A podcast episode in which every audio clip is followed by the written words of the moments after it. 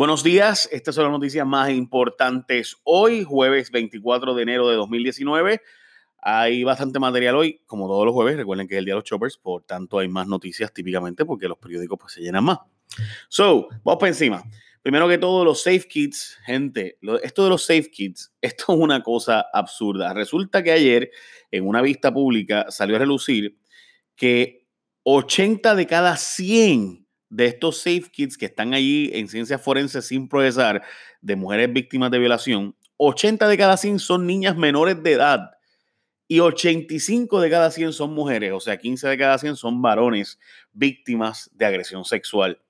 Y que cuando Zoela Boy presenta una medida para sacarle un millón y medio a la Comisión Estatal de Elecciones y un millón y medio a AFAF para procesar las 2.670 pruebas de safe kits, resulta que las agencias están oponiéndose porque la Junta supuestamente no lo ha aprobado. O sea, la, misma gente que sacó los chavos de, del sistema de retiro ha dicho que no va a hacerle caso a la Junta con el tema de retiro, que sacó los chavos por el bono Navidad, pues no puede, pues Dios mío, o sea, no, no hace un, arreglo de 3 millones de dólares. De hecho, la FAF dijo que puede operar sin 1.5 millones, que no es lo ideal, pero que pueden operar. Maduro expulsó a Estados Unidos de Venezuela, Trump no hace caso y ya están corriendo las 72 horas que dio Maduro. Donald Trump ayer reconoció al presidente de la legislatura, en síntesis, la Asamblea Nacional Venezolana, a Juan Guaidó, como eh, el nuevo presidente. ¿Qué pasa? Que eso significa pues, que Estados Unidos va a tener comunicación directa con este y no con el otro presidente, Nicolás Maduro. Por tanto, Nicolás Maduro rompió relaciones diplomáticas, que básicamente son los espías, todo el mundo lo sabe, ¿verdad? Eh, pues, ¿qué pasa? Que Donald Trump dice que no reconoce las instrucciones de Maduro eh, y que ahora el presidente es Guaidó, por lo cual va a hablar con él. Así que los diplomáticos de Estados Unidos se van a quedar. Y esto va a causar toda una problemática sin duda. ¿Qué ocurre? Que Estados Unidos, la pregunta es, ¿qué va a hacer Estados Unidos? ¿Cuánto va a ayudar a la oposición de Guaidó en contra de Maduro? Y, o sea, va a darle armas, va a haber una invasión. Eh, nadie quiere eso, obviamente. Eh, la pregunta es, ¿qué va a hacer el ejército de Venezuela? Que ese ejército bolivariano es la clave aquí de lo que va a pasar. obviamente no solo es Estados Unidos, también gran parte de Latinoamérica, básicamente excepto Bolivia, eh, Cuba y México, los demás países pues han estado, incluyendo a Canadá, eh, de América, están apoyando en síntesis a Guaidó. Hay que decir también que es importante, recuerde que Colombia tiene una pelea hace mucho tiempo, el sector económico colombiano, y que eh, casi todo Sudamérica está repleto de eh, venezolanos huyendo a la, al gobierno de Maduro y la situación económica.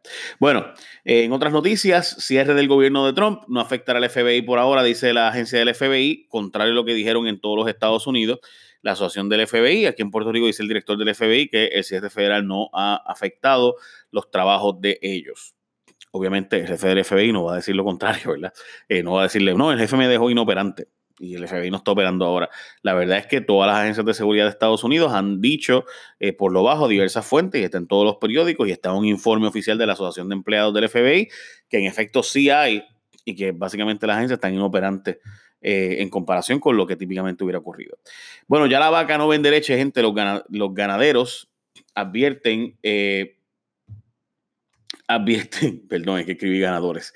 Los ganaderos eh, advierten de dramática baja en ventas. En síntesis, desde julio del año pasado ha bajado en 22% el consumo. Estamos hablando de 32 millones de dólares menos en ventas en Puerto Rico. 240 millones de cuartillos se vendían antes y ahora tras María 190 millones. Y aparentemente no hay solución porque el Departamento de Agricultura dice que no va a darle más fondos eh, y nada por el estilo. Policías tienen que pagar su seguro de incapacidad quieren arreglar lo que sin duda es una metida de pata bajo Alejandro García Padilla. Le dieron un seguro a una empresa muy cercana a los, los hermanitos de Alejandro para que se llevaran los seguros de la policía. Pues resulta ser que ese es, eso es una barbaridad porque casi no les cubre nada a estos policías en caso de un problema, por ejemplo, que los dejen incapacitados en el trabajo. Y resulta ser que se enmendó esa ley y ahora se está buscando cambiar eso y restituirlo para que el gobierno sea el que coste ese seguro y que además sea un seguro que sea más eficiente. A esperar un par de meses más para carreteras pavimentadas. En seis meses, Carreteras dijo que va a terminar de subastar cerca de 344 millones para la reconstrucción de las vías públicas en Puerto Rico. Eh, o sea que ya tú sabes que hay que esperar a que empiecen a arreglar las carreteras y demás.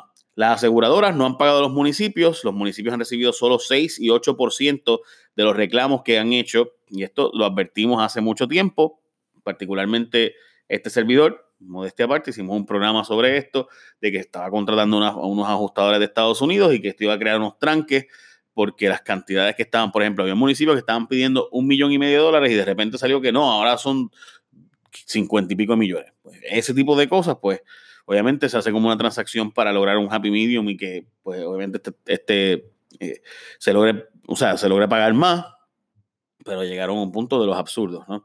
Eh, y pues hay que ver, están diciéndole, Carmelo Río está diciendo, mira, demanden a los municipios y déjense de esperar eh, por las negociaciones.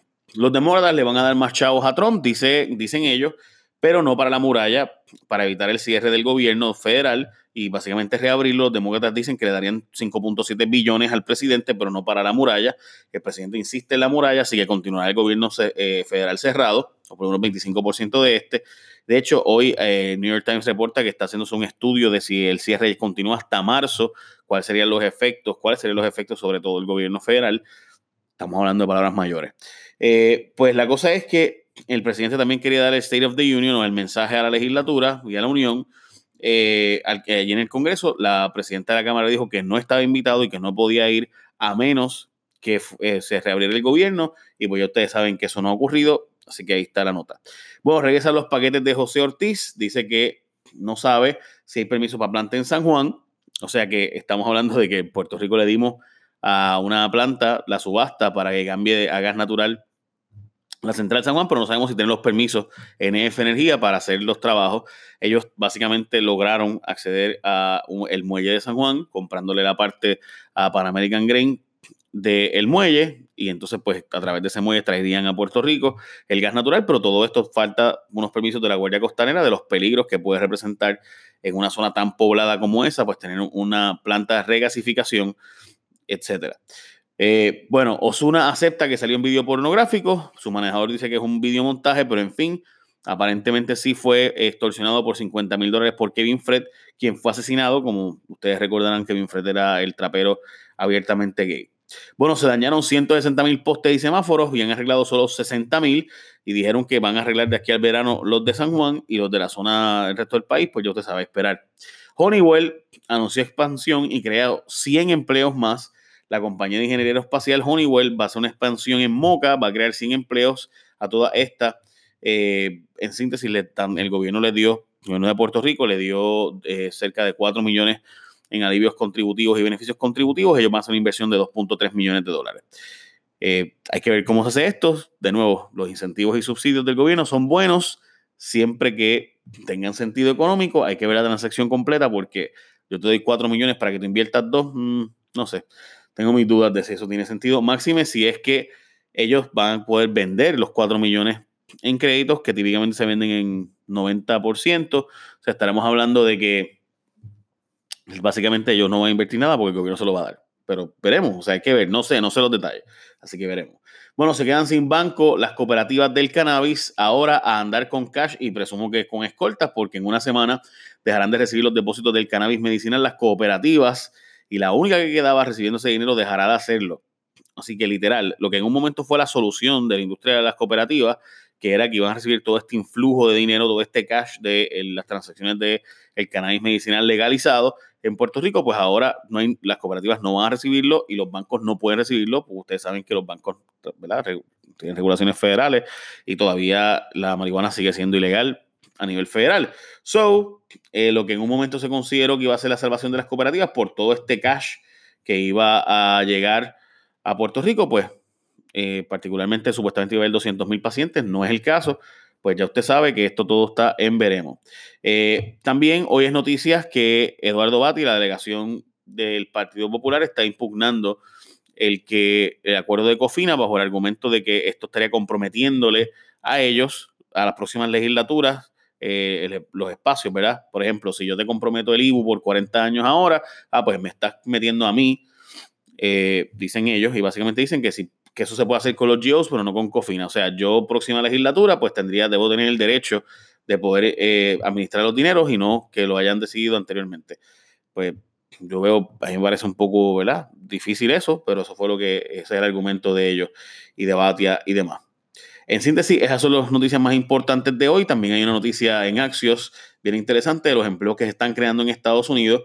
Eh, y se está hablando, por ejemplo, los empleos del supuesto futuro son los que están creciendo en específico. 2.6 millones de empleos se han creado y, y demás en Estados Unidos en específico en unas industrias como por ejemplo la asesoría de trabajos del futuro precisamente eh, y trabajos de energía renovable como ingenieros de energía solar, etcétera, etcétera. Básicamente esas son las noticias más importantes. Buen día gente, bendición. Bye, échame la bendición.